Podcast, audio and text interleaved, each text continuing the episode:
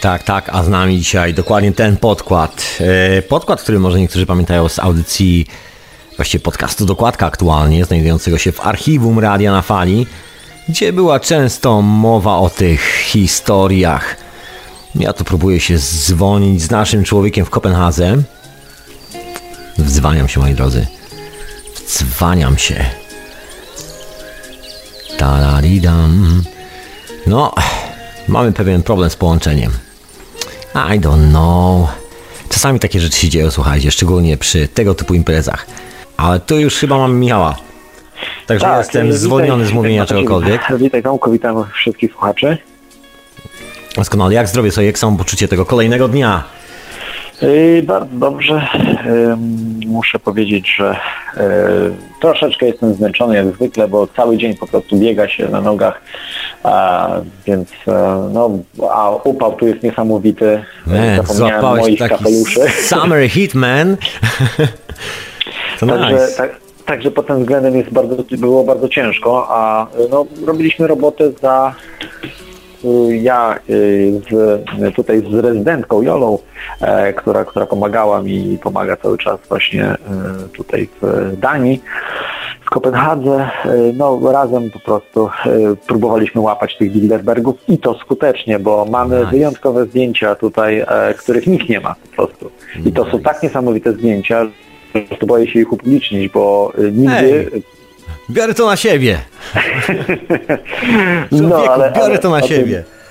O tym powiemy troszeczkę później. Rewelacja. O tych zdjęciach, bo po prostu no, zdarzyło się, że tych osób nie ma dużo, tych poszukiwaczy spisków, tych ludzi, którzy śledzą Bilderbergów nie ma dużo. Jest sporo dziennikarzy, ale obszar, który trzeba po prostu pokryć kamerami, aparatami jest duży, bo część ekipy rano sfotografowała tych Bilderbergów, którzy udawali się na lotnisko, czyli tacy tutaj, jak mówiłem wam, najbardziej aktywni akurat jeśli chodzi o Bilderberg w tym roku, czyli Dan Dix z portalu Press for Truth i oczywiście Luke Rutkowski, którzy oni we dwóch po prostu obstawili lotnisko, bo dostaliśmy informację też niejawną, że wszyscy Bilderbergowie będą podróżowali na trzecim terminalu. I oni się tam właśnie udali i cały dzień fotografowali tych Bilderbergów, którzy tam dolatywali, ich twarze. Nie wiem, jak to się skończyło, bo później nie widziałem się z nimi. Widzę, że nie ma materiałów wrzuconych z lotniska, także podejrzewam, że niestety mogli zostać aresztowani. Mam nadzieję, że wyjęli przynajmniej gdzieś albo schowali karty pamięci, które tam umożliwiły im nagrywanie, bo ostatnim razem, z tego co pamiętam, to właśnie na lotnisku ich aresztowano. Mogę się mylić, ale wydaje mi się, że... Mam nadzieję, że zrobili backupy tych kart pamięci za nim. Nie, wcześniej udało im się. Okazało się, że policja zabrała im cały sprzęt, ale na tyle policja była nierozważna, że nie skasowała nic. Dobra, także podobało mi się to. Oni mówią, że mieli olbrzymiego farta, nie? Ja mówiłem, dlaczego nie wzięliście tych kart, nie? Trzeba karty gdzieś. Zapomnieliśmy, wiesz, bo to w szoku wszystko się działo, ale mieli farta, nie? Ten. Trzymali w ogóle ich w izolatkach, nie? To nie było wesoło, to po prostu były... To niby takie spotkanie towarzyskie, prawda? Tam niby bal, urodziny, baloniki... Tak, oni tam właśnie kręcili te kobiety, które przygotowały Bilderberg, były razem z Bilderbergami oczywiście. I jak zaresztowano ich, to trzymano ich właśnie w takich specjalnych izolatkach, nie? Że oni tam dostawali po prostu świra, bez okien. Nie wiem, może klamki też chyba nie było, no tak jak w więzieniu, tak w areszcie, to areszt, nie więzienie. Więc to po prostu psychologicznie próbowali ich złamać, ale nie udało się. Także potem ostatniego dnia, gdzie mieli zakaz właśnie do niedzieli włącznie pojawiania się na lotnisku, pojechali tam i filmowali. To są prawdziwi właśnie tacy fajterzy, którzy walczą o wolność, walczą o te informacje dotyczące Bilderbergu. No i pojawiła się luka, że bardzo mało osób było, które kamerowały, bo były 3 miejsca, w których można było dobrze kamerować tych Bilderbergów. 2 wyjścia, to znaczy tak, jedno wyjście, drugie wyjście awaryjne to było wejście z wyjściem, tak jakby, czy z wyjazdem, wjazd z wyjazdem. Więc więc trzeba było wybrać. Plus jeszcze Bilderbergowie wychodzili z hotelu do samochodów i centralnie można było z tego miejsca, gdzie były protesty, przed tym miejscem akurat, przy ulicy można było fotografować właśnie bardzo dobrze centralnie na to, jak oni wychodzą z hotelu. Niestety niektórzy używali właśnie wyjść innych, nie głównego, i udało mi się złapać takiego jednego Bilderberga, którego nikt nie złapał oprócz mnie, bo tam akurat wybrałem to takie awaryjne wyjście i wjazd. Cwaniaczy. To był taki główny wjazd do hotelu, ale też można było wyjechać stamtąd, no i oczywiście też wyjść sobie normalnie spacerkiem. Udało mi się znaleźć, nawet nie musiałem go lokalizować po twarzy, bo akurat byłem dosłownie, nie wiem, 1,5 metra od niego. Udało mi się oczywiście, za mną pobiegł policjant od razu, bo tam nie można było aż tak blisko podchodzić, ale to było miejsce publiczne. Po prostu policja złamała wszystkie ustalone reguły gry. To było już za płotem. Ten Bilderberg wyszedł za płot, za to ogrodzenie, które było stworzone. Czyli tylko, że policjanci powiedzieli mi, że zaresztują mnie, jak właśnie będę robił zdjęcia nie właśnie w wyznaczonym miejscu. Oczywiście widziałem tych policjantów nie po raz pierwszy. Widziałem, że oni są intelektualnie troszeczkę cofnięci. Łatwowiernie. Okrutnie powiedziałeś. Okrutnie się z nimi obszedłeś.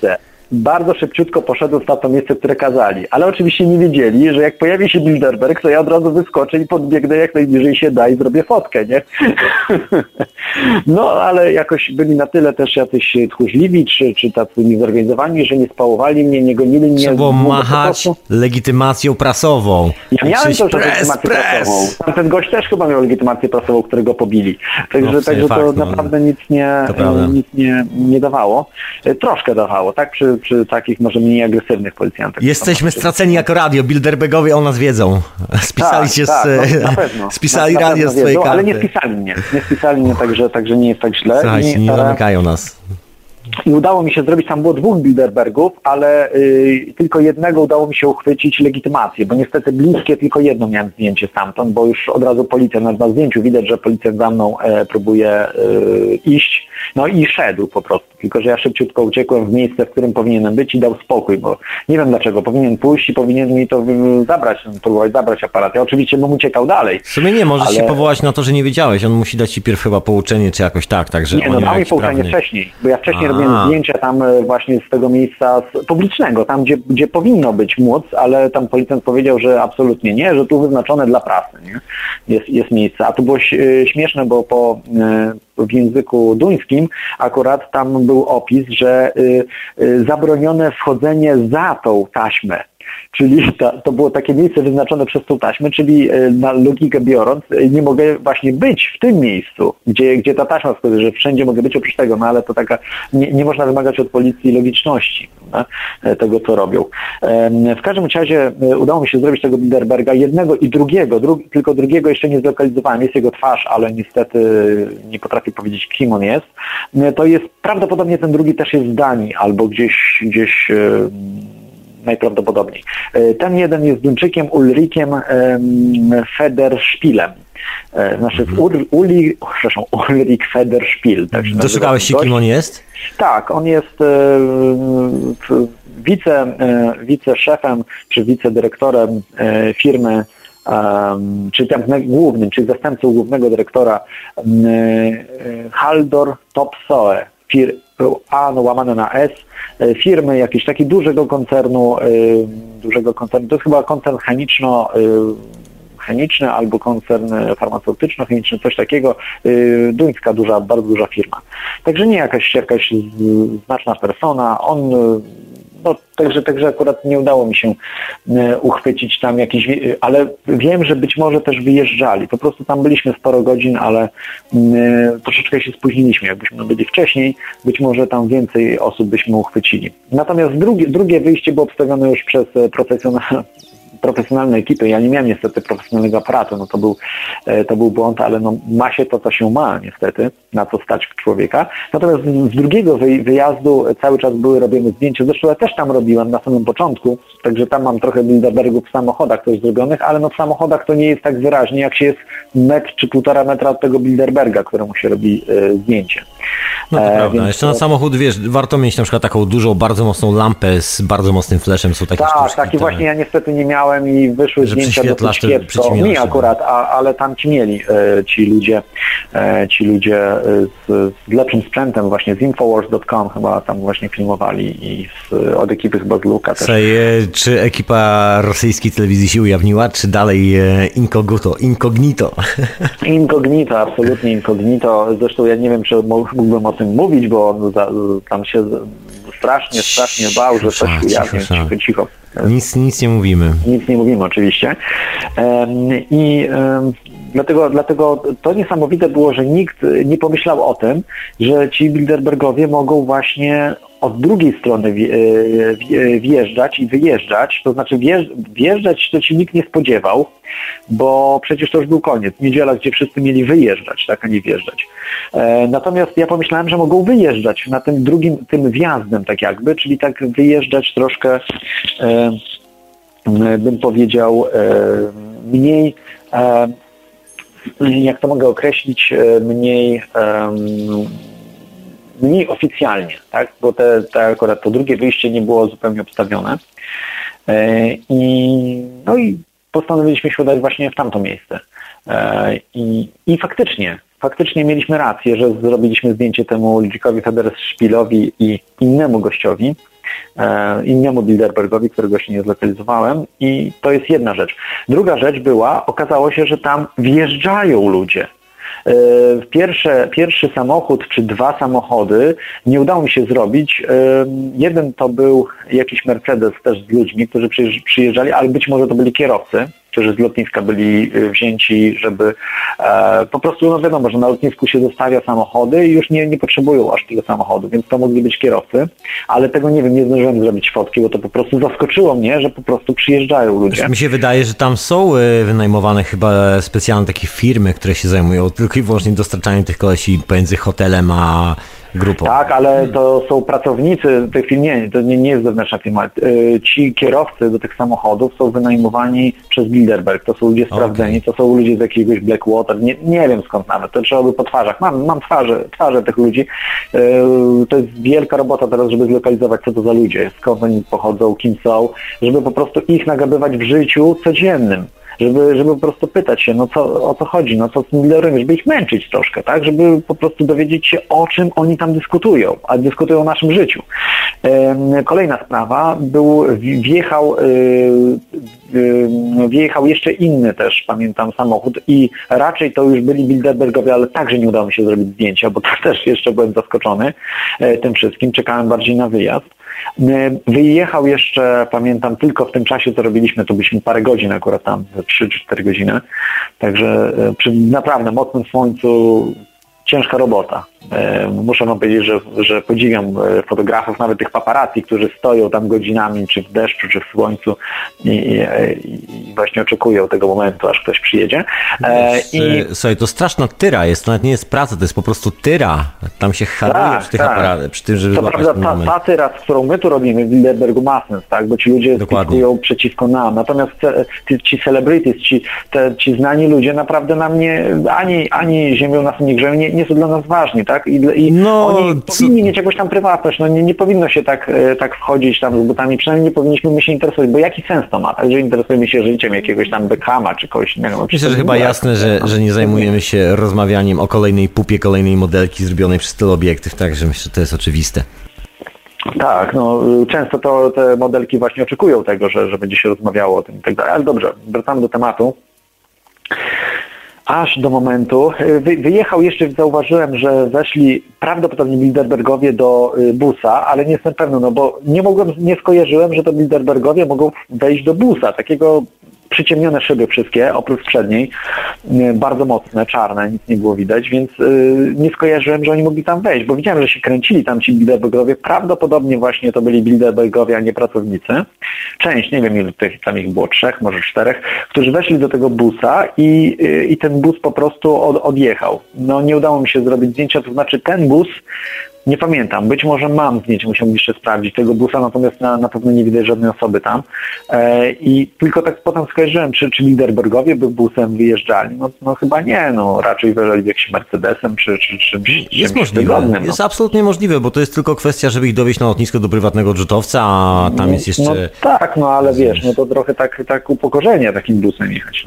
Nie sądzę, może to modne w dzisiejszych czasach, wiesz, w świecie wielkich finansjery czasami są takie ciekawe... trendy, że tak powiem, że po prostu człowiek się zastanawia nad sensem tego wszystkiego. Dużo przyjeżdżało jeszcze tych samochodów. Dlaczego mnie zmyliło te różne rzeczy i dlaczego nie zrobiłem dużo tych zdjęć właśnie, słuchaj, Michał, osób, tak... które przyjeżdżały. No, ale tak poczekaj, to jest ważne. Ze względu na to, że przyjeżdżały też puste. Sami kierowcy po prostu z samochodami przyjeżdżali, więc to po prostu naprawdę one przyjeżdżały co 5 minut może, czyli słuchaj, cały czas trzeba było być... Ciężko było wyczuć ten moment, nie? Kiedy robić, kiedy nie robić. Może tak naprawdę chodziło nie tyle o to, że wszyscy naraz do jednego busa, tylko po prostu taka strategia. No są takie policyjne, różne jakieś takie procedury, że żeby ukryć 2 ludzi, 5 siada do busa, z czego tych 2 jest właściwych, 5 robi za nie wiadomo kogo, rozumiesz. Potem podjeżdża kolejny bus, także właściwie tracisz rachubę, który też już bus wyjechał, który przejechał, którym pojechali, którym wyjechali. I dzięki temu po prostu nie jesteś w stanie skompletować tych informacji tak łatwo. To też może być taki po prostu pomysł. Ja myślę, że tego nie robią debile. To też jest inna sprawa, że są to firmy, które właściwie mają obsesję na punkcie takich procedur bezpieczeństwa, że się nigdy nie jedzie tą samą drogą, rozumiesz? I w ogóle wszystkie jakieś takie historie dookoła. No, być może tak, być może masz rację. Trudno stwierdzić to. Jak to wygląda wszystko. Dobra, nie przeszkadzam więcej. Zostałem ci dalej historią. Nie przeszkadzam, sorry. Z historią. No i tak wiesz, czekam, aż w pewnym momencie po prostu wydarzył się... Powiem, dlaczego ja chciałem zrobić właśnie tam, bo myślałem, że Kwaśniewski będzie wyjeżdżał. Chory na z chorą golenią.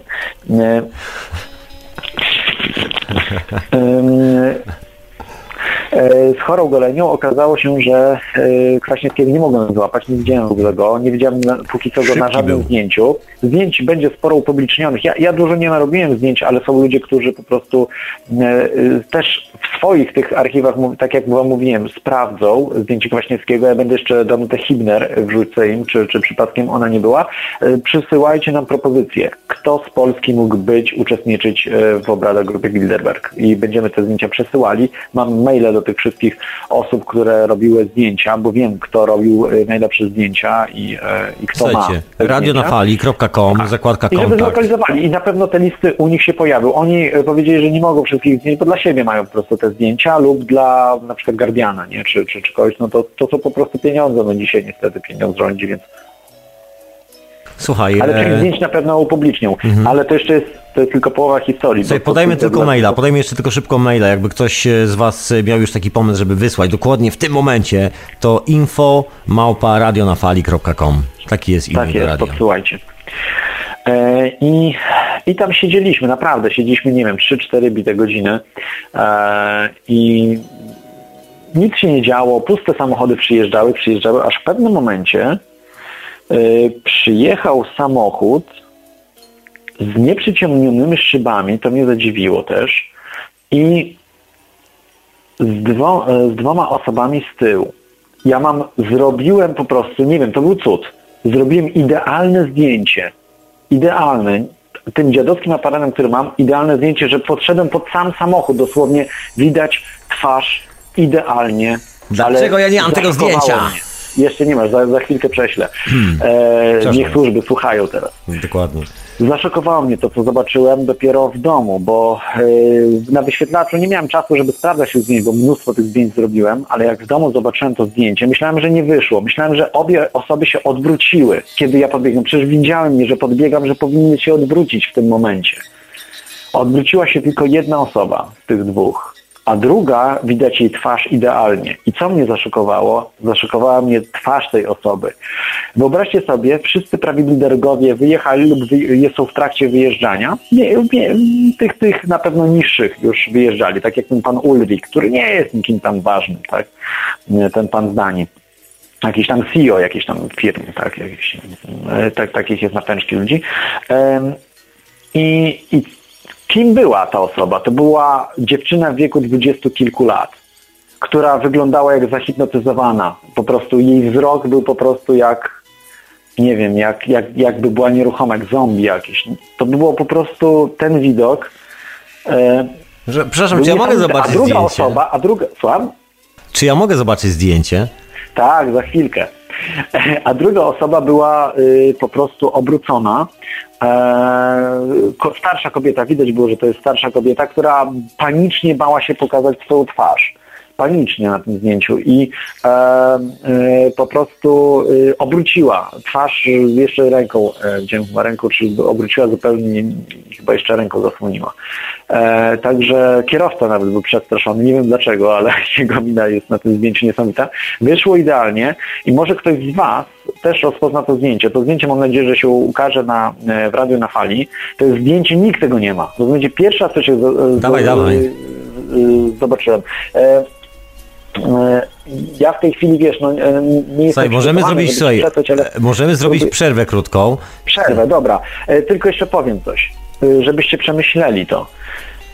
Wszyscy Bilderbergowie wyjeżdżają, hotel jest zamknięty do końca dnia dla wszystkich, tam nawet nie można było podejść, nikt nie mógł podejść, absolutnie, to było wszystko pozamykane, trzeba mieć policja wszędzie, ochrona wszędzie i ktoś przyjeżdża na sam koniec, gdzieś o godzinie, powiedzmy, nie wiem, 15, powiedzmy 14:30, ja tam mam czas na cenę, także Wam powiem dokładnie, kiedy to było, przyjeżdża o tej godzinie i do hotelu. I widać, że to nie jest jakiś kierowca, to nie jest osoba, która pracuje na kuchni czy gdziekolwiek. Osoba, która jedna jest, widać, zasłania twarz, bardzo się boi, jest ewidentnie związana z górą Bilderberg. I druga osoba, która jest, w ogóle nie przejmuje się niczym, ale nie to, że nie przejmuje się niczym, jest po prostu nieruchoma, wygląda jak zahipnotyzowana. I jeszcze ma 20 kilka lat. Chcesz powiedzieć, że ten argument o hipnozie tam wraca? Hipoteza. Ja myślę, że o hipnozie, ale... Pozdrawiam Jakuba bardzo serdecznie. Słucham? Pozdrawiam serdecznie bardzo Jakuba, autora tej hipotezy, który rzuciłem wczoraj, że hipnotyzują być może. Nie wiem, czy pamiętasz. No tak, ale on mówi, że hipnotyzują zwykłych Bilderbergów, ale ta dziewczyna nie wyglądała ani na Bilderberga, ani na osobę, która tam pracowała, ani na osobę przygotowującą tą uroczystość, ani na kogokolwiek, może to jakiś się wiązał z grupą Bilderberg. Family business? Rozumiesz, córka jednego z nowych konstabli nowego porządku świata, ale powiedziałem radiowo. Nie wyglądała, wygląda bardzo atrakcyjnie. Słuchaj, dawaj to zdjęcie, człowieku, bo to w ogóle teraz... jestem przygotowany na przerwę. Zróbmy przerwę. Może. Dobra, to ja Cię rozłączam. Dobra. Tam mi wysyłaj zdjęcie, a ja włączam specjalnie na tą okazję przygotowaną rzecz. Słuchajcie, jeszcze powiem dwa słowa, tak żeby troszkę rozciągnąć czas i przestrzeń, bo nie wiem, ile się będzie ściągało to zdjęcie. Tak, no więc powiem tak, że słuchacie Radia na Fali, to na pewno wiecie, że możecie zadzwonić do wszystkich swoich znajomych teraz za pomocą Skype'a i powiedzieć, takich fajnych znajomych, powiedzieć, że hej, nadajemy właśnie live.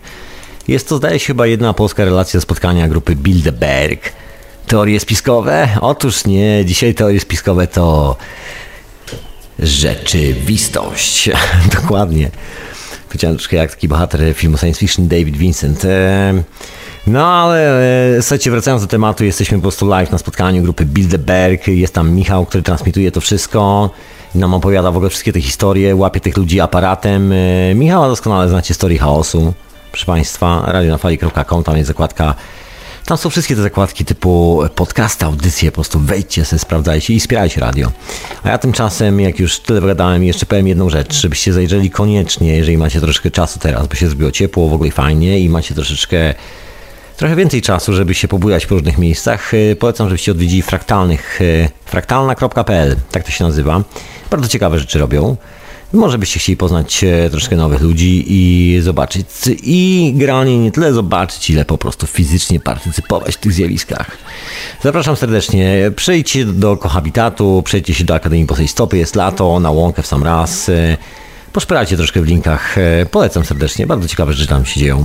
Rzadko kiedy o tym mówię, ale naprawdę polecam. Polecam z całego serca. Tam są jeszcze jakieś media niezależne na dole tak zwane. Także spoko. Zapraszam serdecznie, żebyście sobie czasami wpadali i posurfowali po tych ludziach, których linkujemy. Myślę, że to nie głupia sprawa. Nie robimy tego dla pieniędzy. Anyway.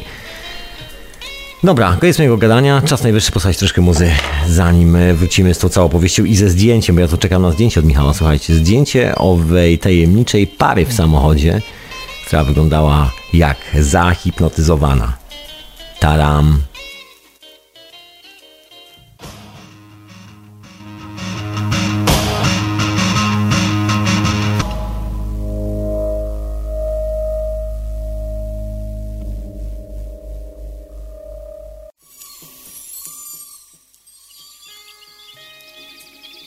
A my jesteśmy z powrotem w Radiu na Fali, oczywiście, jak najbardziej w Radiu na Fali. I to jest specjalne wydanie, w ogóle nie wiem jak to nazwać, specjalne wydanie okazjonalne z okazji corocznego spotkania grupy Bilderberg, tym razem w Danii, w Kopenhadze. Tam się to dzieje, jest tam nasz człowiek Michał, mam już zdjęcia, słuchajcie, i łączę się z Michałem. Michał będzie opowiadał, a ja w tym czasie po cichutku wrzucę te zdjęcia. Słuchajcie, gwarantuję własnym dupskiem, że Michał nie jest specjalistą od retuszy fotograficznych w Photoshopach i tak dalej, także na pewno nie kręcił tych zdjęć, także za to ręczę. Wiesz, może jednak. Ręczę za to własnym dupskiem. Znam twój warsztat, człowieku. Dokładnie, słuchajcie, to ja się biorę za zdjęcia, a ty, Michał, opowiadaj. Ja się zamykam po prostu. No dobrze, ale co ty, powiedz, tylko zobaczyłeś te zdjęcia, tak? Jeszcze nie, ja je dopiero ściągnąłem. No, zobacz te zdjęcia i powiedz, co o nich sądzisz. No dobra, słuchajcie. Słucham? No dobra, już to robię, daj mi sekundę. No to zobacz, jeszcze nie obrabiaj ich. Bo... Nie mam zamiaru ich obrabiać, chcę tylko je zobaczyć na razie. Właśnie, zobacz i powiedz, czy mówię prawdę. To jest z tą dziewczyną młodą, Joli tutaj właśnie,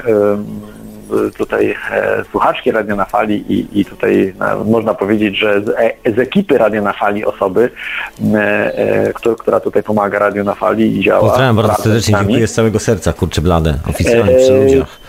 Tak, po prostu myślała, że to jest, przepraszam, Edyta Woźniacki, nie, Karolina Woźniacki, znana tenisistka z Duńska. Spróbuj, znaczy będą te zdjęcia na pewno upublicznione na Radiu na Fali, także będziecie mogli sobie je zobaczyć.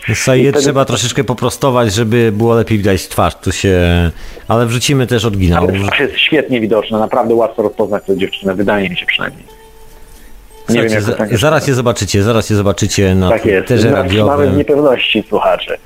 Dokładnie. Dobra, Michał, opowiadaj, ja się zamykam, po prostu opowiadaj, ja się zajmuję zdjęciami. Tylko i wyłącznie z Radia na Fali w tej chwili. Nikt nie ma ich więcej na świecie. Jeżeli okaże się, że ta dziewczyna została wykorzystana w rytuałach satanistycznych, to jest to po prostu przełom pokazujący, że te bestie, które są właśnie w Bilderbergu, to nie są tylko biznesmeni, politycy i tak dalej. To są po prostu potworne bestie, wysłannicy szatana tutaj na ziemi, którzy chcą nie tylko prowadzić wojny, ale którzy po prostu robią różne dziwne rzeczy, rytuały, wręcz być może mordują ludzi, kto wie. I tutaj nie twierdzę, że tak jest, bo być może faktycznie to jest córka jakiegoś Bilderberga, ale pomyślcie, jaki to ma sens. Poza tym ona, jak zobaczycie na zdjęciu, zaraz zobaczycie na zdjęciu, jest nieprzytomna po prostu. Ona wygląda się... No. Wiesz co, z tą nieprzytomnością bym nie przystał. Myślę, że jest skwaszona mocno i tam chyba trwa jakaś bardzo poważna rozmowa. Tak to wygląda, jakby mama objeżdżała córkę. Czy jakoś tak. I don't know, man. Nie wiadomo. Taka niewiadoma, wiesz. Mama, jest to po prostu kurka. Bardzo malarskie. Anyway, świetne zdjęcie, man. Gratulacje. Ale to, wiesz, to może mam jakieś... Zaraz zobaczycie. Jakieś predyspozycje na fotografa. Na bank. Natomiast...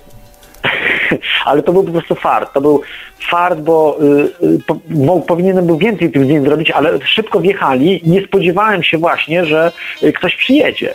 Bo to był pierwszy, to nie był pierwszy samochód, który przyjechał, bo pierwsze te, które przyjechały z ludźmi, to w ogóle nie zdążyłem zrobić, ale po prostu szybko się tak działo, że udało się po prostu mi wyskoczyć tam jak najbliżej samochodu. To była godzina gdzieś 14:40 około, czyli już naprawdę wszyscy się pakowali, przyjechali jeszcze takie, o tym wam opowiem, dziwni pracownicy fizyczni, którzy mieli oczyszczać całą przestrzeń tam, nie wiem, może rozbierać płot i tak dalej. o których zaraz opowiem, bo to było naprawdę dziwne i wydaje mi się, że byli zupełnie kimś innym niż mówili, że są. Mam zdjęcia ich dokładne wszystkich, także też jeżeli z Duńczykami byli, na pewno znali język duński, więc nie wiem czy wszyscy z nich, ale na pewno większość z nich więc byli Duńczykami. Więc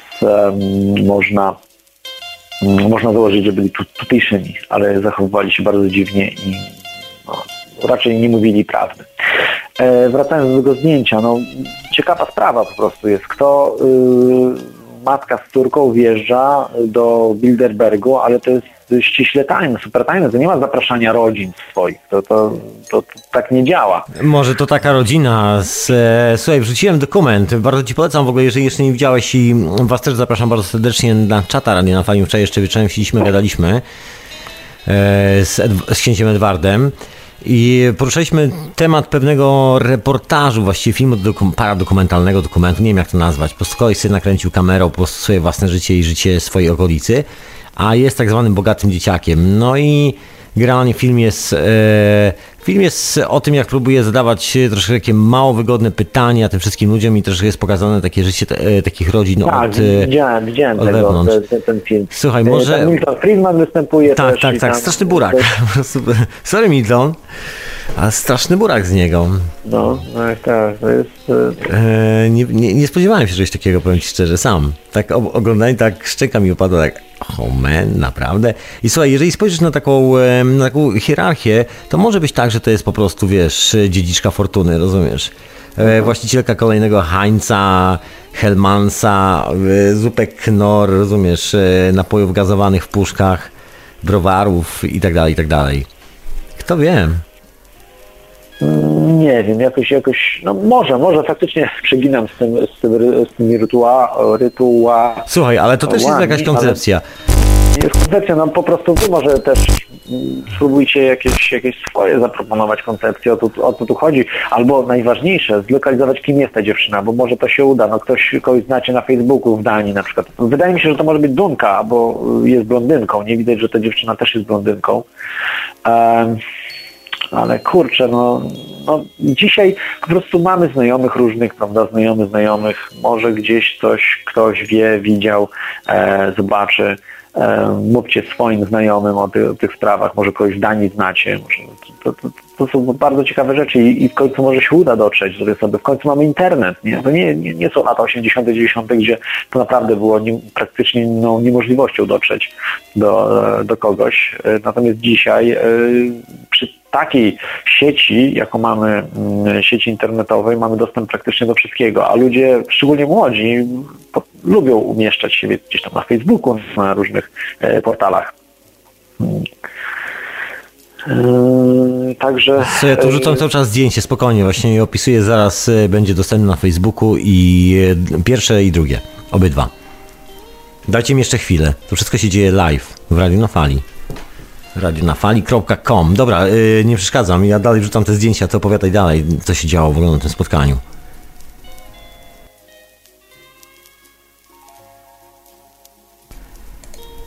Halo, zerwało nas, słuchajcie, sekundę, już się łączymy z powrotem. Czasami się zdarza, przepraszam was, ja tymczasem ładuję zdjęcie, o którym była mowa. Także wybaczcie mi brak mojej podzielności uwagi, czy jakoś tak. Okej. Zaczniemy od pierwszego zdjęcia dżentelmenów, którzy wychodzą i policjanta, który zbliża się chyba w kierunku Michała. Ja tu jeszcze robię jedną rzecz. Zapraszam Was wszystkich serdecznie, żebyście wpadli na... Okej, jest Michał z powrotem. Halo? Tak, jestem z powrotem. Okay. Pewny problem internetowy, także, ale nie agenci, bo po prostu z komputerami, telefonami niestety nie wszystko działa. Słuchajcie, ja Was zapraszam na stronę Twittera Radia na Fali, za chwilę to będzie na Facebooku Radia na Fali, także będziecie mogli zobaczyć sobie te zdjęcia za kilka chwil. A to opowiadaj, człowieku. A ty opowiadaj. Tak, to jest, myślę, że jestem tak z siebie dumny. Czasami każdy człowiek ma w życiu takie chwile, że jest po prostu fartem, bo mogło nic nie być, tak? Mogło nic nie być. Zawsze tak jest, że ryzykujesz. I bałem się, najbardziej się tam bałem Czego się bałem? Tego, że jesteśmy tam sami, w dwójkę, tam byliśmy w dwie osoby. Potem na chwilę ściągnęliśmy taką parę ze Słowenii. Ona jest dziennikarką, on jej pomagał po prostu. I okazało się coś śmiesznego, bo ja po prostu im powiedziałem, jaka jest tam sytuacja, że no już tam ganiał za mną jeden policjant i może być różnie, no jak ja po prostu drugi raz podlecę, to mogą mnie aresztować, ale się nie będę bał. Jak zobaczę Kwaśniewskiego od razu wylecę, nawet zadam pytanie Kwaśniewskiemu i nie będę się przejmował niczym. Natomiast właśnie ta dziewczyna skurzyła trochę w tym sensie, że nie chciała już tam pójść i no on poszedł jako taki ubezpieczający fotograf, żeby przynajmniej były dwie kamery, dwa aparaty do robienia zdjęć, żeby się oni bardziej bali, ci policjanci. No ale pobył tam może, nie wiem, 20 minut czy coś i poszedł. Dalej byliśmy sami i niestety po prostu no, było pewne ryzyko, że no, jakoś źle się to wszystko skończy, no, ale skończyło się bardzo dobrze. Odpowiednie te zdjęcia wykonałem, te dwa. Tych zdjęć jest całe mnóstwo, bo mam naprawdę no, dziesiątki osób z tak zwanego staffu, czyli pracowników tych niższego szczebla, tych kelnerów, sprzątaczy, no, wszystkich Bilderberg je zatrudnia, tak jak ja Wam mówiłem już. To nie jest tak, że ktoś z ulicy po prostu tam trafia. Nie, to są ludzie, którzy zarabiają potężne pieniądze, albo przynajmniej jakieś w miarę dobre pieniądze w korporacjach. Myślę, że się zaczynają te pensje od 30 000 euro rocznie, nie mniej. I mają po prostu wybór, że albo będą przez te 4 czy 5 dni służyć Bilderbergom, albo stracą pracę z wielkim biletem, więc po prostu dla nich wybór jest jasny. No. Muszą służyć Bilderbergom. I co się dowiedziałem? Ktoś tam powiedział, mam to nagrane chyba, bo o tym mówił, ktoś mi mówił, już nie pamiętam kto dokładnie, ale gdzieś to miałem nagrane, że ci ludzie, właśnie Bilderbergowie, bardzo źle traktują tych pracowników. Traktują ich jak po prostu jak pod ludzi. Czyli ci Bilderbergowie traktują tych ochroniarzy, te sprzątaczki, tych wszystkich tam ludzi, którzy pracują dla nich, traktują jak no, przysłowiowie G. Więc to jest ciekawa sprawa, że po prostu no, dają się tak traktować ci ludzie. Że dają się tak traktować i im to nie przeszkadza, że żaden z nich nie puści pary z ręki. Ja próbowałem zgadać z tym stafem, zapytałem się, do jakiej firmy pracujecie, nie? Że chociaż to mi powiedzcie. Nic, nawet nie odwrócili się głowy w moją stronę, po prostu bali się odwrócić, głowę odwrócili w inną stronę, tak się bali. A przecież oni, no kim oni są? No jakimiś tam ludźmi, nie wiem, w jakiejś korporacji pracującymi, praktycznie nikim. I tak się boją po prostu. Nie wiem, czy o swoją posadę, czy o życie, czy o cokolwiek. No, widać było raczej nie było zadowolenia na ich twarzach. Więc mam tych twarzy mnóstwo całe, ale też na pewno będą upublicznione. Ja będę próbował, żebyście może zlokalizowali te twarze. No, raczej z Polski nikogo tam nie było. Myślę, że kraje jak Niemcy, Dania na pewno, tych ludzi w Danii najwięcej, ale Niemcy też mogą być, Szwecja, bo jest dosyć blisko, też może być, myślę, że te 3 kraje najbardziej, czyli Niemcy, Dania, Szwecja, może Norwegia, ale to raczej mniej. Kraje, z których właśnie te osoby jako służba dla Bilderbergów pochodziły. Więc myślę, że język duński był najbardziej ważny dla nich, dla Bilderbergów do zatrudnienia, no i angielski oczywiście. Więc z tamtych rejonów ci ludzie z tych 3 krajów, wydaje mi się, pochodzili i po prostu na zdjęciach może rozpoznacie kogoś, powiecie kim ktoś jest, no zadamy im pytania na ich Facebookach, Twitterach czy coś, no co tam robili, nie? I czy chcą o tym pogadać, nie? Czy byli kelnerem, bellboyem, czy też jakąś hostessą, nie wiem, może sprzątali po prostu, a może coś innego robili, zapowiadali wykłady. Co za straszny job, stary, mieć taką robotę w takim miejscu, wiesz? I jeszcze oni cię, wiesz, tam... Teraz pół świata cię szuka. Bilderbergowie. synu, daj mi, nalej mnie tutaj szklankę, ale szybko, bo nie będę migiem, czekał. Migiem, jeszcze tam, wiesz, paniska. Tam, wiesz, chłopca. Słuchaj, brzmi okrutnie, cokolwiek nie mówić, brzmi po prostu naprawdę taki, oh man, no class. Większość z nich miny miały nietęgie, jak wychodzili z tego hotelu, nie? Ci ludzie ze stafu, z obsługi. Nie, musi być niezły stres w środku, wiesz, po prostu tak mi się wydaje. A jedne dziewczyny w ogóle się na mnie patrzyły, chyba chciały po prostu wykasować mi, bo robiłem zdjęcie i się, nie wiem, czy przestraszyły, czy coś, cały czas się na mnie patrzyły z taką paniką po prostu w oczach, że ktoś im zdjęcie robił. No ja tam parę zdjęć pyknąłem, no ale nie, ale ze dwa chyba, czy trzy. Dwa, nie, bez przesady, no, trzech to już nie pyknął. Trzy zdjęcia i o dziwo, te dziewczyny miały zielone przewieszki, to znaczy te sznureczki zielone miały. Nigdy nie widziałem zielonego u nikogo. Nie wiem, co to oznacza właśnie zielony kolor. Nowy kolor odkryłem, mam to na zdjęciach. Nie wiem, co to jest. Będę ustalał też z Lukiem Wódkowskim i z innymi osobami, żeby po prostu dowiedzieć się, co i jak, o co chodzi z tymi kolorami. I jeszcze nowy kolor odkryłem, fioletowy. Też nie wiem, co on oznacza. Wydaje mi się, że to jest obsługa techniczna, fioletowy, ale naprawdę nie jestem pewny. Fioletowo-różowy chyba jakoś tak. Fioletowo-różowy. Już tak jak wam mówiłem, to się wszystko potwierdziło. Czerwony kolor to była ochrona obiektu. Kolor niebieski to byli organizatorzy. I kolor, zaraz, czerwony, dobrze mówiłem, tak, przepraszam was, zielony to wiem chyba, co to jest właśnie obsługa. Także mi się pomyliło wszystko. Także zielony to jest obsługa właśnie kelnerzy, bellboje, hostessy i tak dalej. Jeszcze muszę to sprawdzić, ale chyba tak, zielony. Także sorry, przepraszam, no, człowiek zmęczony jest, różne rzeczy mówi. No i oczywiście biały, Bilderbergowie, ci, którzy tam naprawdę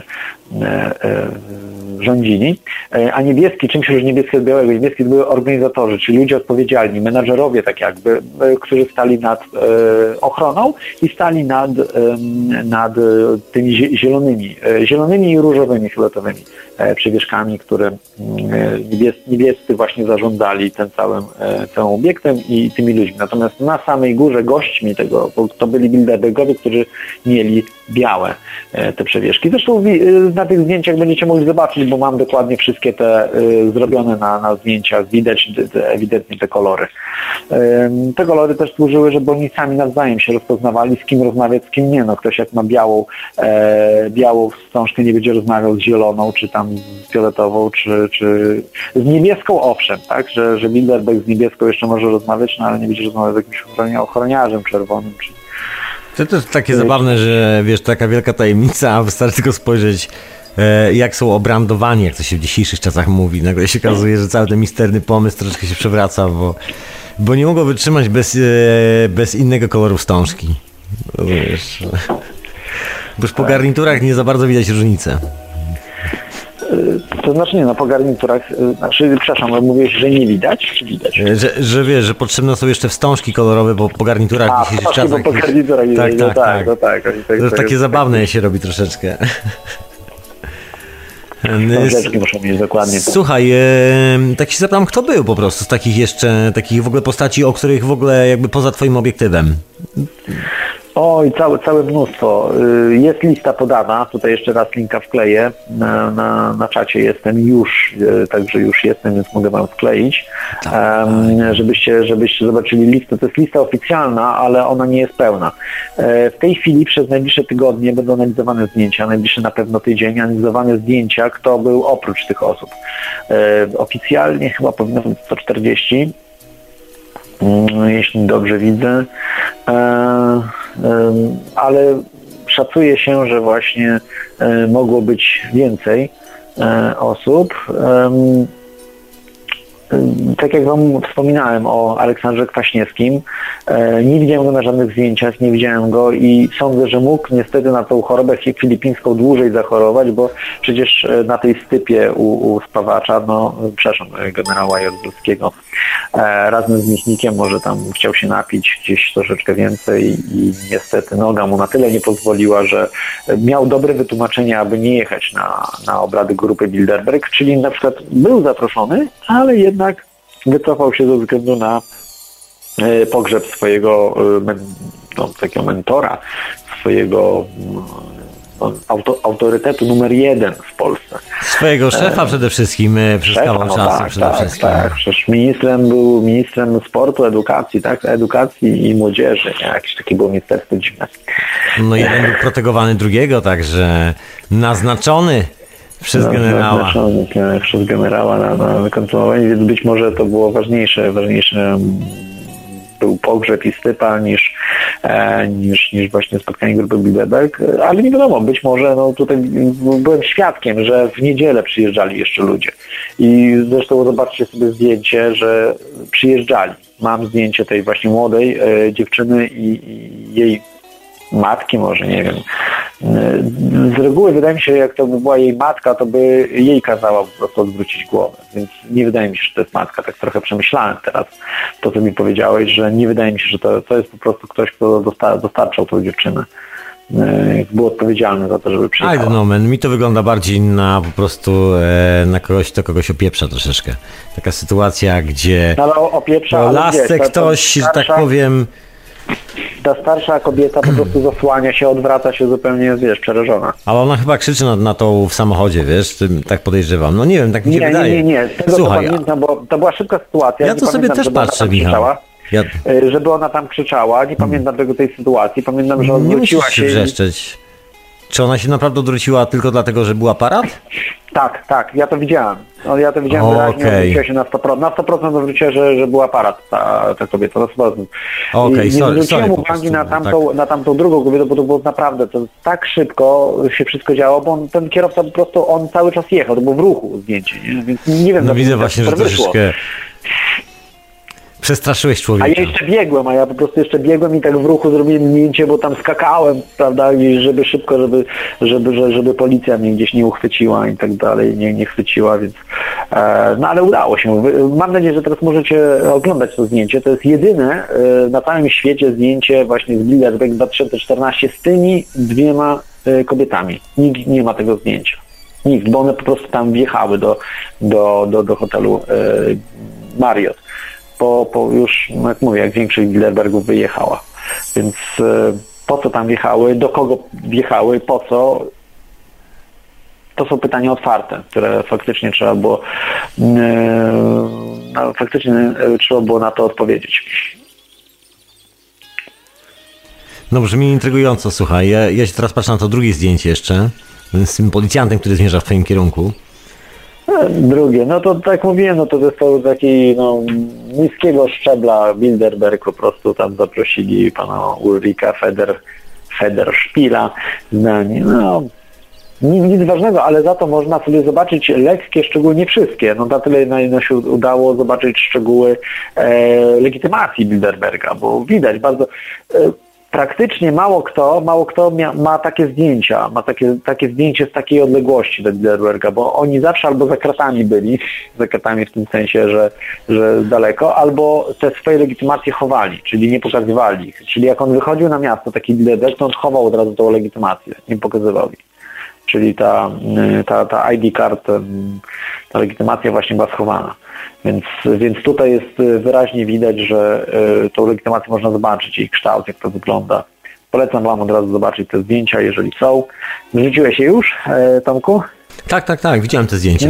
Polecamy, zapraszamy na stronę. Są już linki podane na czacie Radia na Fali, są już podane linki, jest na Facebooku, jest na Twitterze, także znajdziecie wszędzie, gdzie tylko posiadamy. Wiecie, że to zdjęcie za niedługo może zniknąć, więc kopiujcie je gdzie możecie, znajomym rozsyłajcie i tak dalej, bo po prostu to jest naprawdę, jeżeli chodziło o możemy zakładać, że mogło tak być, że faktycznie tam jakiś rytuał oni odprawiali.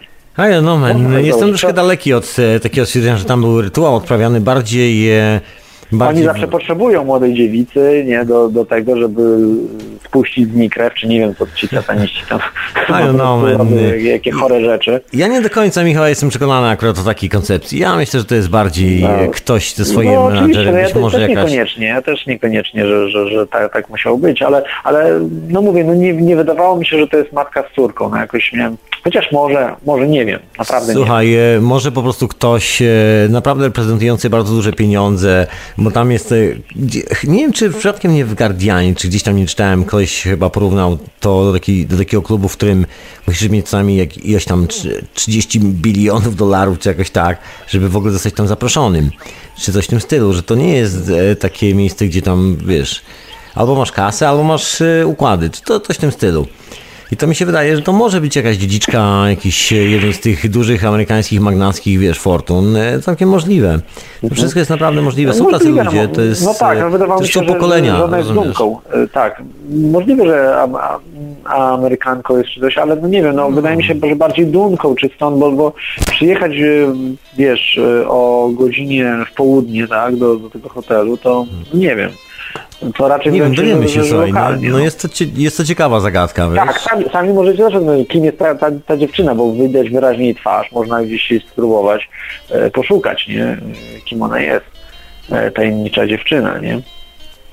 Z obrad grupy Bilderberg, co tam robiła 20-parolatka, nie? Nie ma jej na liście na pewno. Więc... A to napisał Barnaba, że niestety na zdjęciu wrzuconym w tej jakości za cholerę nie da się tej dziewczyny rozpoznać. Jak ktoś poznaje twarz, to może skojarzyć, no to tylko na tej zasadzie. Albo znasz, albo nie znasz, bo to w sensie takim rozpoznać, jak się kogoś nie zna, no to nie ma szans, ale po prostu jeżeli ktoś zna twarz tej dziewczyny. Więc małe szanse, bo to raczej nie była dziewczyna z Polski, wydaje mi się, że z Danii. Prawdopodobne, że być może z Danii, a być może... Ale mamy drugą osobę, tą obok, starszą, którą po włosach można rozpoznać, bo wydaje mi się, że ona brała udział w Bilderbergu i jest na wielu zdjęciach. Blondynka z średnio... To się da znaleźć na zdjęciach. Włosami. Da się znaleźć, da się wykażeć, kim jest ta jedna osoba, która się odwróciła po włosach. Wiemy, że jest kobietą, bo widać wyraźnie. Więc po prostu tylko teraz trzeba dopasować te zdjęcia, które są. Będę to robił, wyślę te zdjęcia właśnie, które teraz wy macie, widzicie po raz pierwszy. Żaden Alex Jones, żaden Luke Rutkowski, ani Dan Dix nie widzieli tych zdjęć jeszcze. Im prześlę te zdjęcia i powiem, żeby spróbowali zlokalizować. Więc po prostu to jest myślę bardzo ważne zdjęcie. No. Pokazuje, że o co tu chodzi, kto tam przyjeżdża, nie? I w jakim celu. To jest bardzo ciekawe, myślę. Także im może się uda rozpoznać, bo oni zasięg mają już do dziesiątek milionów ludzi, docierają do dziesiątek milionów. I jeżeli ktoś na przykład ona jest ze Stanów, tak? Wiesz, mi się tak marzy, że przydałaby się taki dostęp do takiej bazy danych, która istnieje, gdzie są skanowane wszystkie paszportowe zdjęcia. I po prostu tam sprawdzić i tyle, i nagle się w ciągu paru sekund możesz tam sprawdzić. Może być troszeczkę za słaba jakość jednak. Tutaj wtedy Barnaba miałby, żeby to automatycznie rozpoznać, może być za słaba jakość. Natomiast człowiek jest dużo lepszy niż komputer do rozpoznawania twarzy. Przynajmniej tak mi się wydaje. Bo to nie jest do rozpoznawania twarzy tej samej przy takim samym świetle, tak? To jest łatwo. Natomiast jak mamy w różnym świetle, w różnych jakichś, z różnego kąta, nie? Patrzenia, to komputer wtedy ma z tym problem. Natomiast człowiek bardzo dobrze rozpoznaje twarzy, nie? Jest po prostu nauczony rozpoznawania twarzy genetycznie. Słuchaj, trzymajmy kciuki, może się uda dowiedzieć, kim są te postacie, albo przynajmniej jedna z nich. Ta nieodwrócona. Tutaj Barnaba Baba pisze na czacie też, że może to po prostu posługaczka tej staruchy. Przecież taka matrona nawet pończę zakłada. Ludzie! Tak, to ona by obok siebie stawiała posługaczkę, stawiałaby obok siebie, tutaj przywoziła... Tak, na spotkaniu, gdzie przyjeżdża połowa zarządu CIA. Dokładnie, po prostu, jasne. Połowa, nie tylko z jej, MI6, szef albo były szef MI6 był, z tego co wiem. Dużo, dzisiaj sobie przeglądałem w Guardianie w ogóle, kto był, to tak patrzę, a tam już generały są. Słuchaj, wiesz troszeczkę więcej, jeżeli wiesz coś więcej, to powiedz trochę na ten temat, kto tak... Tak może nie o wszystkich, bo wiadomo, że ciężko jest pamiętać to wszystko i wyrzucić w ciągu paru minut, ale granie jakbyś taki obraz całości, kto w ogóle był, kogo się udało złapać, w ogóle nie tylko... Udało się złapać przede wszystkim szefa, CEO Goldman Sachs na Europę. Chyba na Europę. Tak się mówi. Udało się złapać, on się nazywa, zaraz powiem... Roll the words. Teraz sobie, przepraszam, nie przypomnę tego nazwiska, ale w każdym razie on był złapany, mało tego, że na zdjęciach on wymienił się z Luke'em, nie Luke Rutkowski, tylko akurat Dan Dix podszedł do niego i po prostu wymienili się zdaniami, także trochę pogadał sobie z nim, bo po prostu złapał go na mieście i go cały czas tam, można powiedzieć, przepytywał z tych rzeczy, które tam robią, niecnych, i tak sobie tam chwilkę pogadali. Będzie to też przynajmniej fragmenty, taka może całość w internecie do zobaczenia. Mam nadzieję, że za chwilkę sobie przypomnę, co to jest, jak się on nazywa. Dużo było właśnie z Goldman Sachs ludzi, nie? Ale dużo było internetowych osób.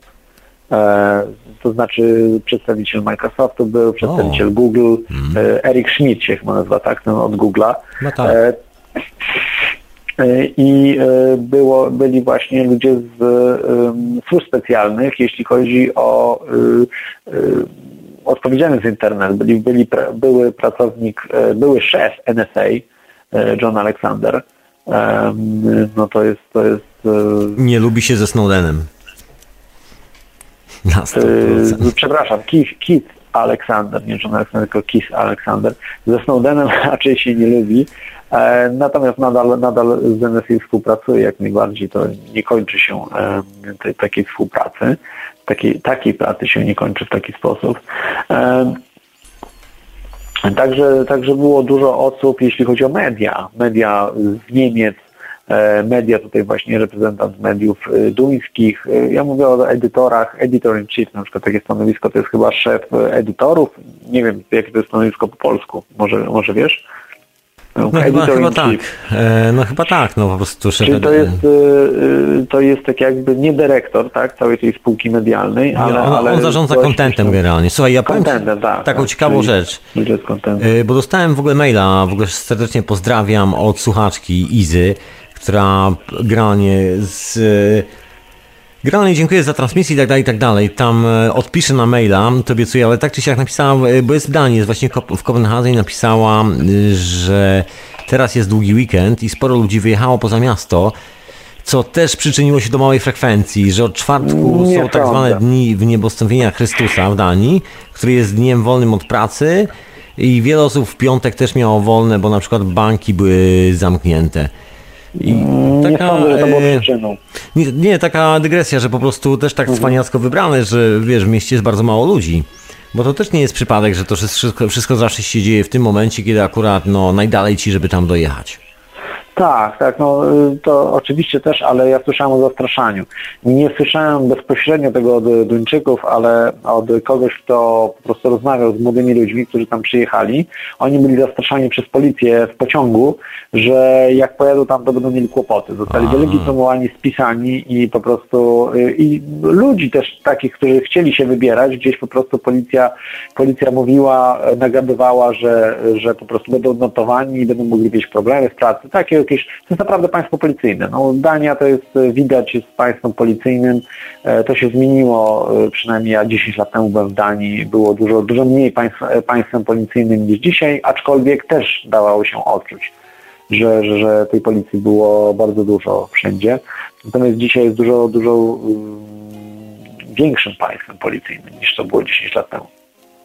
Widać to w tym zastraszaniu na przykład Łuka Rutkowskiego czy Dana Dixa, którzy filmowali na lotnisku, czy filmowali właśnie w Mariocie, zostali zatrzymani na 24 godziny.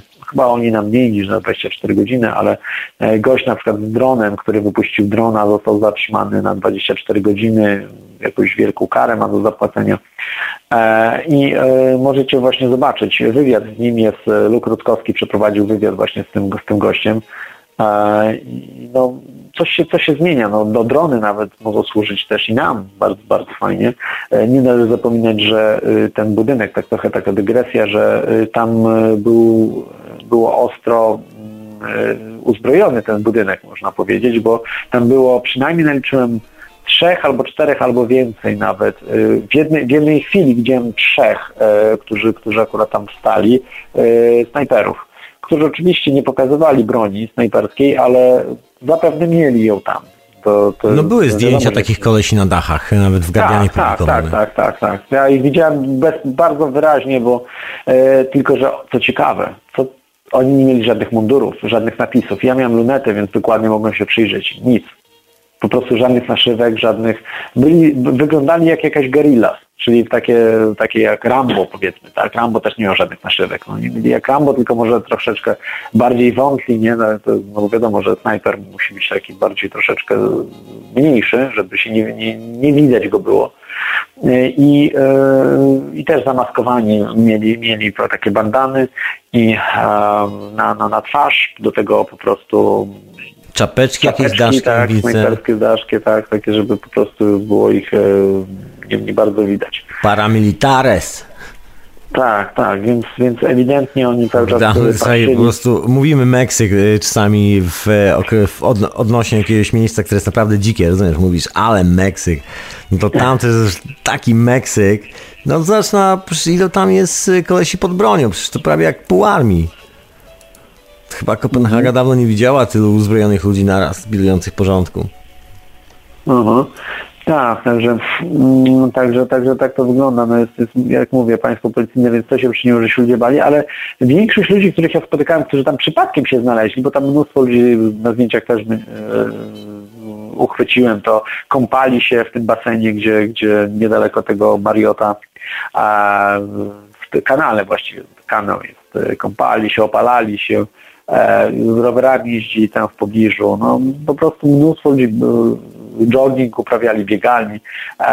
Mnóstwo tych ludzi, którzy nie mieli zielonego pojęcia, co się dzieje. Pytali się tylko, bo nie mogli przejechać. Tam właśnie zablokowali publiczną stronę. Chodnik został zablokowany. Jedna strona została zablokowana, zarówno ścieżka rowerowa, jak i chodnik. I ludzie protestowali, że nie mogli po prostu tamtędy jechać i się pytali, co się dzieje. No zawsze tędy można było jechać, a dzisiaj jest wszystko blokowane, tyle policji. Nie wiem, gdzie to chodzi. Bilderberg? Naprawdę. Wszystkie osoby tutaj, które przypadkowo się tam znalazły, nikt z nich nie wiedział, co to jest w ogóle Bilderberg. Nie mieli pojęcia, co to Bilderberg, co to jest w ogóle. Mówię, się spotykają, i tak patrzył na mnie jak na jakiegoś kosmitę, nie? Jakbym w ogóle mówił w innym języku. Z dziwnym akcentem, mówi o dziwnym spotkaniu dziwnych ludzi, w dziwnym... Tak, to o to chodzi, że po prostu ci ludzie nie mieli zielonego pojęcia, co się dzieje, a nie dlatego, że był weekend czy coś tam. Po prostu oni nie wiedzieli, no. Jakby wiedzieli, to wydaje mi się, że mogliby przyjść, bo wiedzieliby o co chodzi w tym wszystkim, że dlaczego mniej zarabiają niż wydaje mi się, że powinni zarabiać, czy też, że nie stać ich na mieszkanie, czy samochód jakiś taki, jakie by chcieli, a mają. I przede wszystkim to, że muszą się bać, tak, że policjant może coś im powiedzieć, że tak. Jak przyjdziecie, to z pracy was wyrzucimy. Jak za komuny. No to jest jak za komuny. To niczym się różni, nie, różni się, no jednak Dania to jest, czy Polska, czy cokolwiek teraz, to jest nic w porównaniu do komuny, bo w komunie naprawdę pałowano, a teraz to tam się boją policjanci, no tak jak na tym zdjęciu, prawda, ten pieniądz miał polecieć i powinien mi zabrać ten aparat, czy cokolwiek, no bo zrobiłem zdjęcie, prawda, tym Bilderbergowi. Nie uchronił. Może wiesz, ten strach przed tym 30-letnim kredytem ich zatrzymuje przed ekstremalnymi działaniami, boją się, że przez chociażby krótką chwilę tracą grunt pod nogami, a tam 30 lat kredytu do spłacenia. Także w dzisiejszych czasach różnie to bywa. Ludzie są motywowani naprawdę różnymi pobudkami. Głównie związanymi z tym, żeby się po prostu utrzymać tak po prostu w miarę względnie indywidualnie, nie wiem jak to opisać po prostu najlepiej. Pozostami się utrzymać tak spokojnie, bez ciśnienia. To spędza wielu ludziom sens oczu i myślę, że to jest jakby częściowo też ekipa, która obsługuje na przykład takie imprezy. Też w dużej mierze.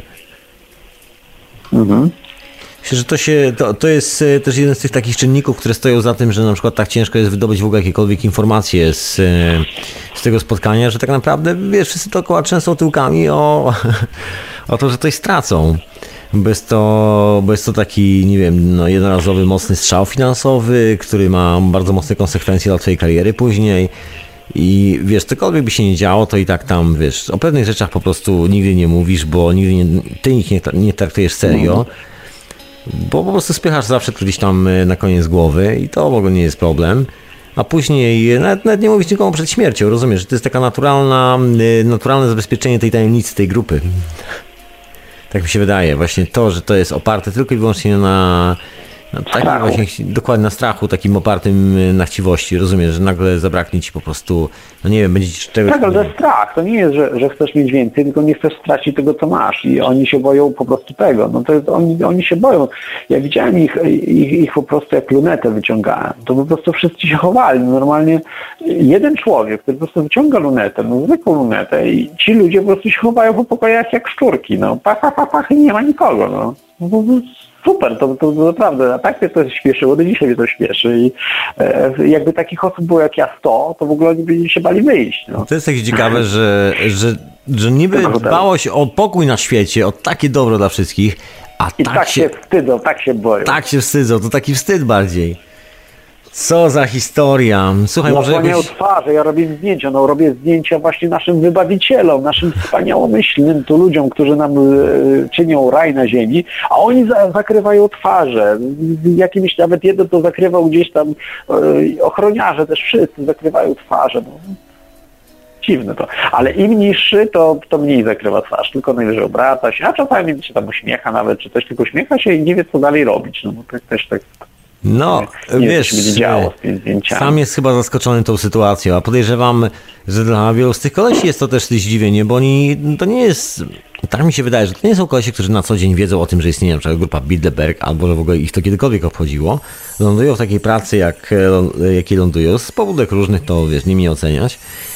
I pewnego dnia po prostu w robocie dowiadują się, że właśnie pilnują takiego zgrupowania cwaniaczków, jak jeszcze oni są tacy wredni, jak mówisz, to jest lipa. Taka mocna lipa. No tak, ale to wiesz... To jedyni, którzy mogą mieć to w dupie i mogą się uśmiechać do zdjęć, podejrzewam.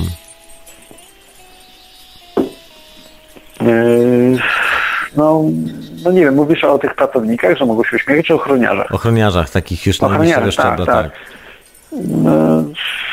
Oni już po prostu dla nich to jest... To już nie jest istotne. Znaczy tych ochroniarzy niższego szczebla chyba, bo wyższego tak. Niższego. Tak, to była prawda, że oni ochroniarze za bardzo się nim nie zasłaniali, a ci wyższego szczebla, tam właśnie ludzie, którzy byli w menedżmencie, tak, to organizatorów, no to zasłaniali jak najbardziej twarz. No, ciekawe, jakie firmy to osłaniały, że tak powiem, bo to zawsze są prywatne firmy ochroniarskie. Wiem, że tam... Chyba duńskie, wiesz, że słychać było język duński, więc... Po prostu byli gdzieś, nie wiem czy wszyscy, niekoniecznie wszyscy, ale część z nich po duńsku. No, trudno powiedzieć w tej chwili, bo oni rzadko wychodzili stamtąd. Po prostu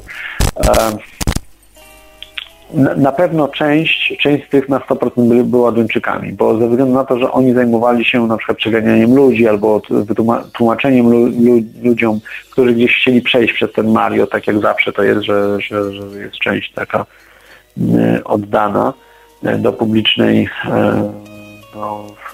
publicznego użytku. Nie wiem, czy to jest akurat część Mariota, czy miasto po prostu wybudowało, bo to jest dziwne. Wydaje się, że to jest po prostu miasta, a nie Mariota, tylko Mariot sobie to zawłaszczył. No i widziałem, że po prostu po duńsku rozmawiali.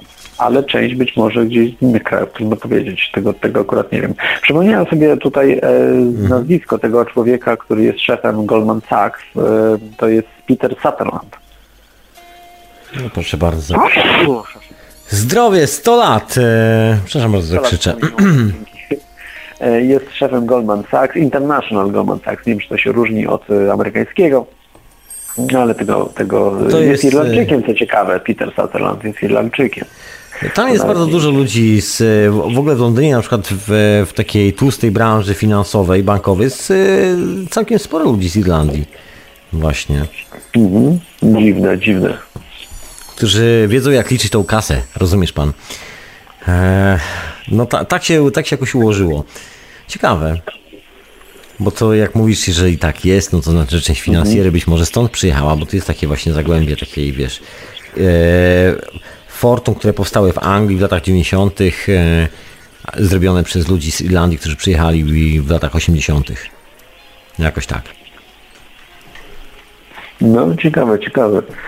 Tutaj jeszcze Barnaba Baba pisze, że kolejne rozwiązanie zagadki tej młodej i starej dziewczyny, że tu może właśnie nie być, nie ma śmiania. Tutaj nie ma śmiania się. Ta starsza może mieć 75 lat, tylko sztucznie podtrzymywana przy pomocy jakiejś chemii wygląda na 40. Młoda może być na przykład jakąś osobistą pielęgniarką, która ładuje jej zastrzyki co godzinę. No i jest też jakieś rozwiązanie, prawda? Słuchajcie, zbieramy koncepcje, zbieramy teorie. Możecie śmiało zadzwonić radionafali.com. Teorie spiskowe o młodej i starszej dziewczynie, która jest uchwycona na zdjęciu, które możecie zobaczyć na stronie Radio na Fali. Możecie też zadzwonić do Radio na Fali, radionafali.com. Słuchaj, to co, robimy przerwę od tego gadania, tak, jakąś muzyczkę i wracamy z powrotem po przerwie. Gites. To jest Michał. Michał, który tak naprawdę, ja tylko hostuję tą audycję, Michał tak naprawdę ją prowadzi, bo Michał opowiada o tym, co się dzieje w Danii, w Kopenhadze, na spotkaniu Bilderberg Group. Mamy 2 zdjęcia, na jednym zdjęciu mamy tajemniczą postać, którą staramy się zidentyfikować. Jest podejrzana o to, że jest jedną z grupy Bilderberg. Pamiętajcie o tym. Dokładnie. I może jakąś muzyczkę po prostu w przerwie, bo tak gadamy. I stosujemy te różne teorie, a jak chcecie zadzwonić, to po muzyce, bo podczas muzyczki nigdy nie odbieram. Tak już mam. A my sobie posłuchajmy muzyczki.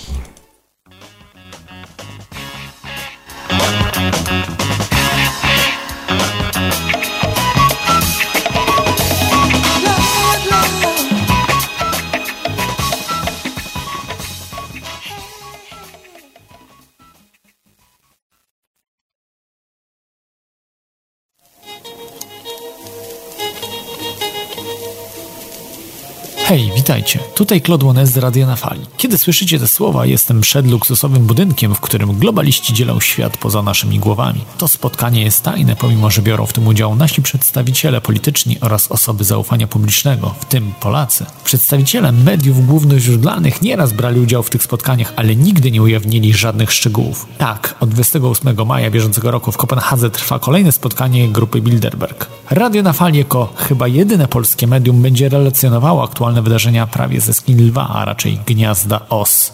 To nie są niestety przelewki. Globaliści, którzy właśnie debatują w tym momencie w super luksusowym hotelu, przygotowują się do rozpętania III wojny światowej. Nie pozwólmy im na to. Bądźcie z nami i słuchajcie Radia na Fali.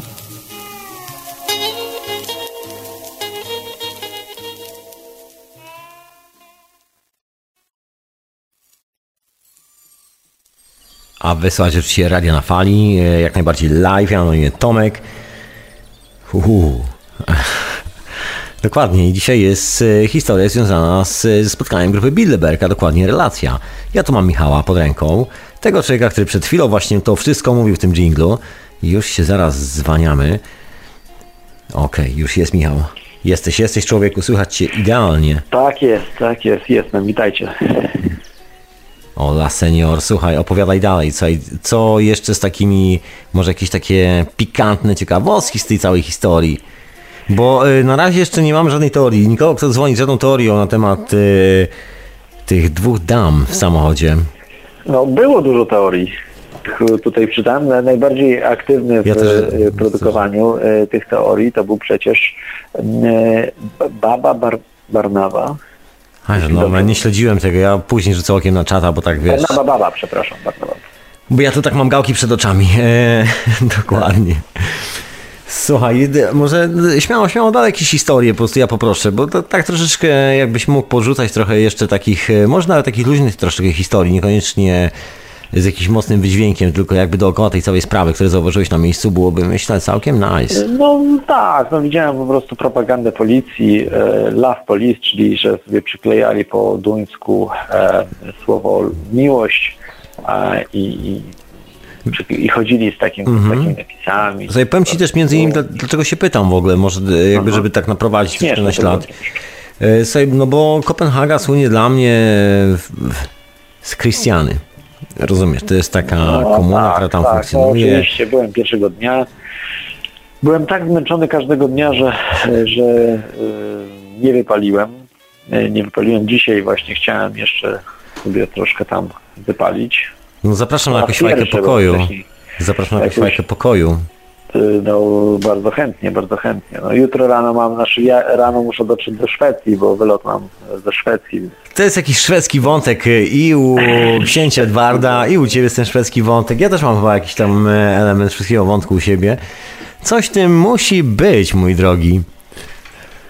No tak, coś jest na pewno, no bo wylot mam ze Szwecji. Muszę się tam udać. No dobra, to jest 2 godziny jazdy samochodem z Kopenhagi? Nie, chyba mniej nawet, godzina. Okej. Ciekawe. Także nie jest jakoś taka mała przestrzeń po prostu, takie wiesz, chodzi mi o to, że takie małe kraje, że z jednego wjeżdżasz do drugiego w ciągu godziny. A to ciekawe, pomimo, że dzieli morze te 2 kraje, to są połączone mostem. Jest po prostu kosmos. No, technologia poszła bardzo do przodu. To widać.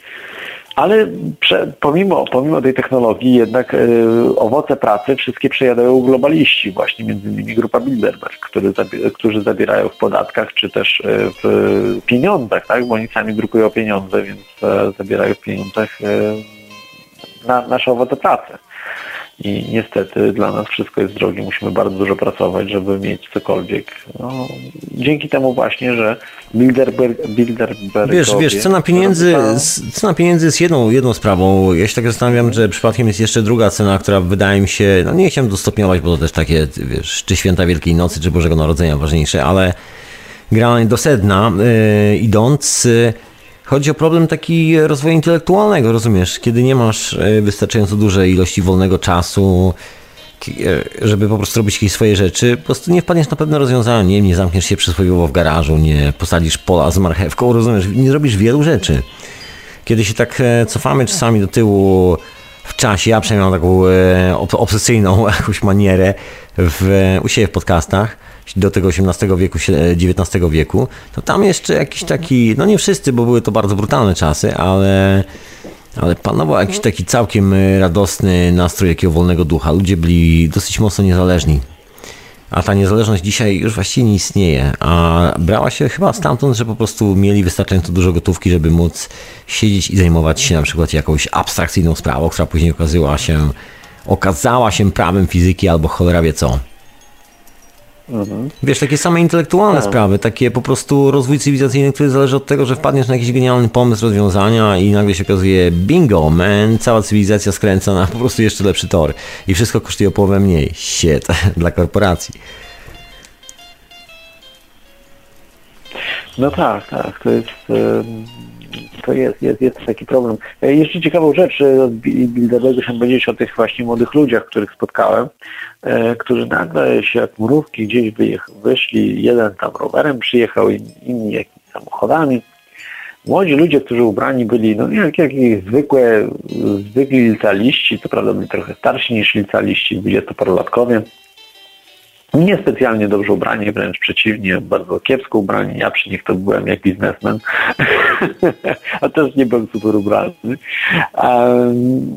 Natomiast właśnie oni dziwnie się zachowywali. Widać było, że po prostu chcą tam wejść, że są stamtąd, ale do końca nie wiadomo. No, stali przed, tam wiadomo było, że z Danii. Po prostu chciałem z nimi pogadać, zapytać się, ale akurat porozmawiałem przez Jolę, która zna duński, więc po prostu oni bardziej się mogli otworzyć i powiedzieli, że oni są tutaj, aby stoły, które tam są, jakieś krzesła, prawda, w tym Mariocie, to wszystko po prostu pozabierać. Nie? Ale tak popatrzyłem na tych gości, oni, no, ja nie należę do jakichś osiłków. Każdy wielki. Jakichś osób o dużej posturze, natomiast oni... Tam wszystkie chłopaki... Jeszcze jakieś takie chucherka, że tak sobie pomyślałem, zaraz, to przychodzi, tam się połamią, jak te stoły będą chcieli wyciągać, czy te ogrodzenie całe, czy tam są ciężkie betonowe bloki, to wszystko rozmontowywać, że oni tam po pół godziny takiej pracy, to po prostu... No, koniec dni będzie. To duńska policja. Nie doceniasz duńskiej policji i siły. Więc nie tak z tymi gośćmi młodymi, młodzianami, i stwierdziłem, że po prostu oni mogą być, no tutaj muszę stwierdzić, że być może Jakub ma rację, nie wiem. Ale że może są te urządzenia i oni zostali oddelegowani właśnie z działu IT jakiejś tam firmy do zrobienia porządku z tymi urządzeniami elektrycznymi, czyli na przykład, że ale troszeczkę od innej strony. Nie, wydaje mi się, że nie chodzi o zakłócaczki, że to jest po prostu jakaś rzucona, to co mówił Jakub, że tam są zakłócaczki audio i wideo. Myślę, że to nie jest ten problem, bo ludzie za pieniądze zrobią każde świństwo i na pewno nie ujawnią tych rzeczy, bo przecież tak jak mówiłem, że mogą przed śmiercią ujawnić czy coś tam i też nie ma tego. Myślę, że odwrotnie jest, że Bilderbergowie siebie nawzajem podsłuchują, czyli ci góra Bilderberg po prostu instaluje w każdym pokoju podsłuchy, być może kamery wideo, aby wszystko kręcić dla siebie, aby mieć potem dowód na to, że ten człowiek na przykład spiskował przeciwko komuś tam, no po prostu mieć haki na tych ludzi. Ci ludzie sobie nie zdają z tego sprawy. A kto to ma, nie wiem, Rothschildowie, Rockefellerowie, ci co na górze stoją, nagrywają tych zwykłych, tego Rasmussena, tego kto tam był, prawda, tego Petreusa, też był właśnie z jej gościu, no wielu innych, no też tak jak mówiłem, Erika Schmidta z Google'a, no tych wszystkich gości po prostu nagrywają. I ci młodzi ludzie, wydaje mi się, że właśnie byli po to, żeby po prostu oczyścić wszystkie pokoje z tych podsłuchów. Może. To by się trzymało kupy, bo naprawdę oni nie wyglądali na to, że wyciągają jakiekolwiek stoły tam. Poza tym też była dziwna sprawa, odkryliśmy, że oni wychodzą głównym wejściem. A to główne wejście było zarezerwowane, było naprawdę bardzo ciężko, że oni wchodzili, tak. Czyli muszą mieć to było tylne wejście, to było takie tam, gdzie ciężarówki wjeżdżały i oni tam weszli, ci młodzi ludzie, ich było, nie wiem, 10. A weszli sobie przodem, czyli przeszli przez cały budynek, no to wygląda, że mają taki... Przeszli tam budynek, robili, ale to już było dużo później, ileś godzin później, także oni tam trochę działali. Po prostu z przodu przed głównym wejściem widziałem dwóch tych gości, którzy stali tam gdzie ja im robiłem zdjęcia. Potem dwóch właśnie gości wyszło z głównego wejścia i stali tutaj przy głównym wejściu do hotelu. Więc to było bardzo dziwne, że przecież ludzie, którzy tylko mieli wynosić stoły czy coś, nie byliby absolutnie wpuszczeni do środka hotelu. Oni musieli być po prostu dużo wyżej gdzieś być właśnie na przykład z tego działu IT, żeby wszystkie podsłuchy usunąć i wszystkie różne kamery wideo, które były instalowane, aby podglądać, podsłuchiwać Bilderbergów. Także tak to działa, myślę, i to ma sens. Natomiast te zakłócaczki, audio, wideo, nie wiem, może są, może nie, ale wydaje mi się, że jeżeli Bilderberg chce nagrywać, no to po co by zakłócaczki montował, jeśli sam chciałby nagrać audio, wideo czy te kamery. No ja nie wierzę w to, że oni siebie nawzajem nie podsłuchują. To są ludzie, dla których nie ma żadnej moralności, nie ma żadnych umów. To są ludzie jak Hitler. Hitler wszystkie umowy złamał i tak też to wygląda to wszystkim. No, nie odbiegasz daleko od historii, mówiąc, że to jakby oficjalne umowy nie mają tutaj nic do gadania. No, w ogóle dowiadujemy się takich rzeczy z historii, że generalnie wygląda na to, że i tak połowa książek na dzień dobry na tych półkach w wielu uniwersytetach powinna pójść gdzieś do muzeum. No, nie mówię, że na przemiał, ale do muzeum, jako świadectwo ludzkiego szaleństwa. Bo po latach wychodzą jakieś układy bardzo dziwne. Bardzo mocno połączone. Nawet nie trzeba zbyt długo czekać, wiesz, słynna historia z tą jazdą na Ukrainie, rozumiesz? To już się okazało, że dokumenty wyszły bardzo szybko. O, i tutaj właśnie muszę powiedzieć bardzo ważną rzecz o Ukrainie, że obchodzi. Przyznano się do tego, że rozmawiano bardzo dużo o Ukrainie i o Ukrainie, zaraz mi się chyba telefon rozładuje, będę musiał coś pomyśleć, że po prostu chodzi właśnie o III wojnę światową, tak jak mówiłem wam wcześniej, że to jest najważniejsze właśnie cel, który poradzi z problemem ukraińskim, nie w sensie jak rozwiązać konflikt, tylko jak go zaostrzyć. Po prostu chcą doprowadzić do wojny totalnej. Właśnie szczególnie w tamtym rejonie daleko od Europy Zachodniej, tutaj przy granicy z Polską. Polska też jest, myślę, że na straty spisana, więc... No brzmi katastroficznie. Tak, więc może tym katastroficznym momentem byśmy zakończyli, chyba że jakimś bardziej pozytywnym, czyli takim, że po prostu oni się nas boją, że oni się boją wszystkiego, także nas. Na zwykłych osób, którzy sobie po prostu staną, że ja myślę, że się boją. Wszyscy Bilderbergowie po prostu uciekają jak jeden mąż. Po prostu jest coś z nimi nie tak, że strasznie się boją tego, że ktoś spojrzy im w oczy i zada pytanie: hej stary, po prostu tak, wiesz, bez urazy po prostu, ale co tam robiłeś?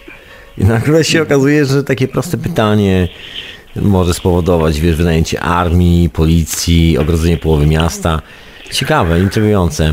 Czyli boją się. Ja jestem dokładnie nad samą, mówiąc szczerze, wiesz, myślę, że... My się nie boimy i to jest wspaniałe, że po prostu ich się absolutnie nie boimy. Luk Rutkowski podchodzi do każdego, zadaje pytanie, do Kissingera, czy Rockefellera, czy Rothschilda. Do Rockefellera mu się chyba nie udało dostać, ale do któregoś chyba tak. No, udało mi się dostać do Rockefellera jakiegoś, wiesz, widziałem jakieś wideo. Tak, do któregoś Rockefellera się udało. No gdzieś w nowojorskiej ulicy przed jakąś restauracją.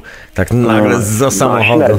Tak, oni się boją, bo wiedzą, że są śmiertelni, że to nie są jacyś bogowie, bo ktoś mówił w życiu nawet, że oni się czują jak bogowie. No mówię, z której strony, jeżeli ja wyciągam lunetę, a oni uciekają. Wiesz, powiem ci szczerze...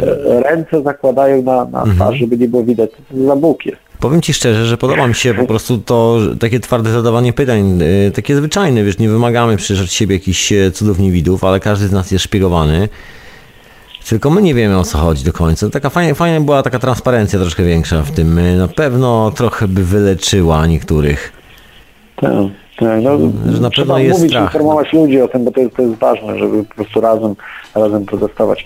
Dobrze, myślę, że na dzisiaj może wystarczy. Dzięki wielkie. Naprawdę dużo materiałów, te zdjęcia ślicie znajomym, żeby to nie zniknęło gdzieś tam z Facebooka, bo to naprawdę może znikać.